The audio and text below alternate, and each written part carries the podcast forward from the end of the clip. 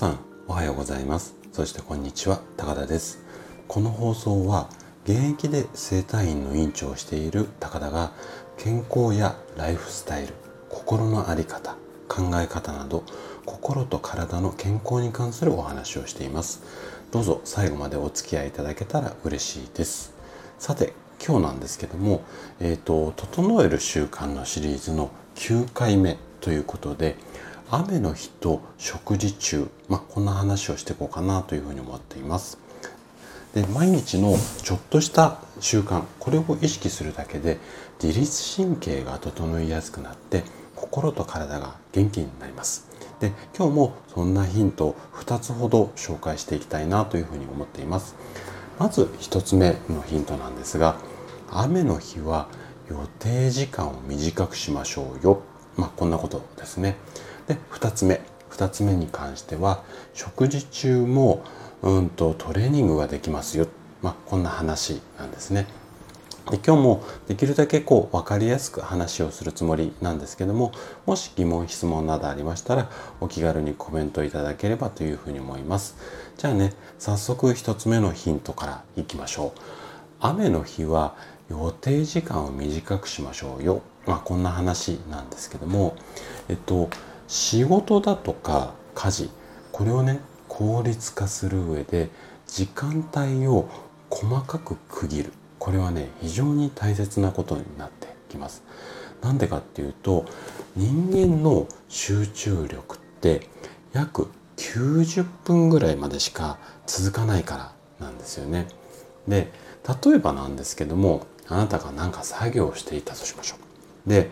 60分から90分ぐらいの間に休憩を取らないでそのまま例えば3時間も4時間も作業を続けていると後半の方は効率作業効率まあ仕事の効率とも言いますけどもこの辺りがねガクって落ちてしまうんですよ。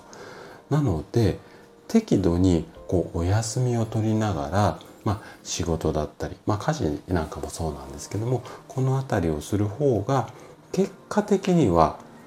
効率的に進めることができるんですよね。でさらにこう大切になってくるポイントっていうのはこの集中力先ほど言ったマックスで90分ぐらいしかこう続かないですよこれは医学的なエビデンスにも明確になってるんですけどもこの続く何分続くかっていうのは同じ人であっても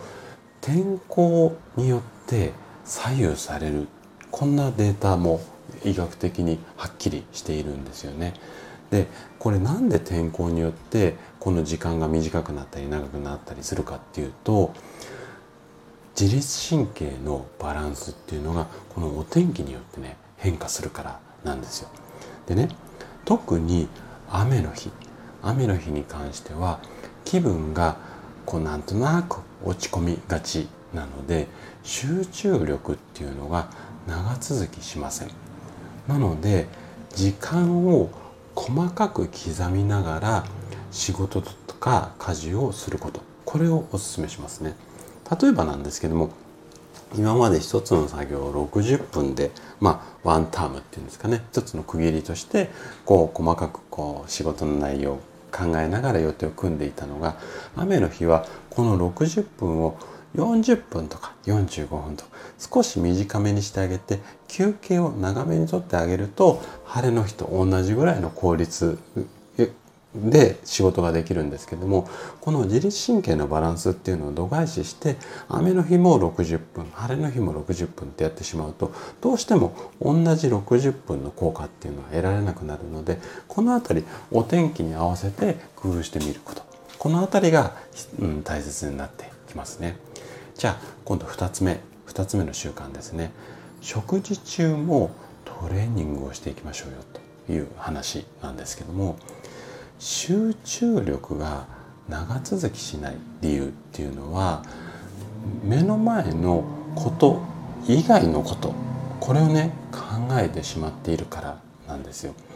つまり集中力を上げるためには常に目の前のことだけを考えてそれに取り組むこれが大切になってくるんですよ。で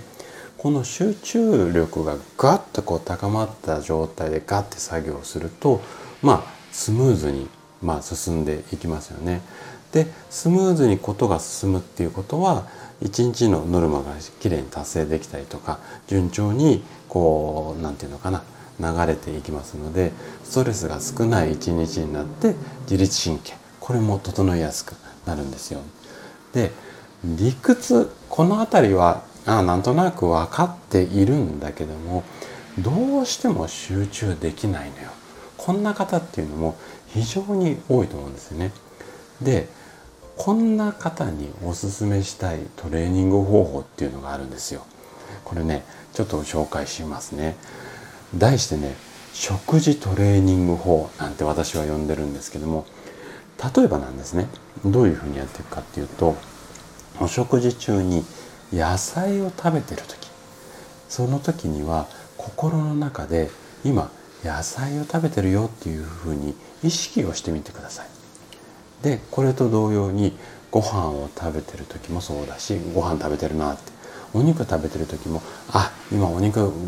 自分は食べてるんだなこういうふうに心の中でちょっと意識をしてみてください。でえっと、これ食事だけに限らないで応用編として例えばお水を飲む時とか歯磨きをしてる時こんなことも今やってることに意識を集中するっていうか意識するっていうことですよね。で考え方とするといつでもあ今〇〇をしているんだなっていうふうに心の中で集中するこんなことをトレーニングすると集中力って養えるんですよね。でこれね教科書上でこうやっていいですよっていうふうに言われてるものでもあるんですけども実際ね治療家私たちみたいな整体院とかで押したり揉んだりするいわゆる症状を治すような治療家さんにも当てはまる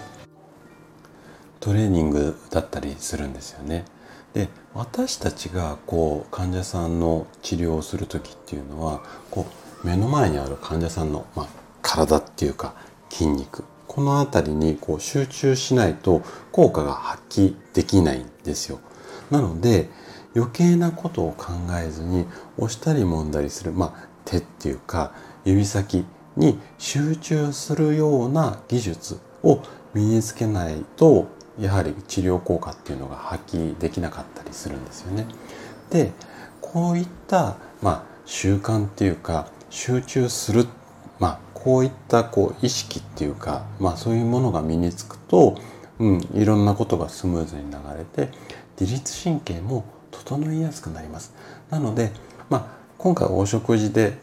例えましたけれども今目の前にやっているものこれにあ今何々をやっているんだっていうふうに集中して余計なことを考えないこんなことを日々、まあ、トレーニングとして活用してあげると、あのー、いいかなというふうに思います。はい。ということで、今回は雨の日と食事中について話をさせていただきました。最後まで聞いていただいたあなたがですね、集中力を高めることで自律神経が整いやすくなって、快適な毎日を過ごせるようになります。ぜひ心と体を健康にして笑顔で過ごせるように頑張ってやってみてください。今日も最後まで、うん、お聴きいただきありがとうございました。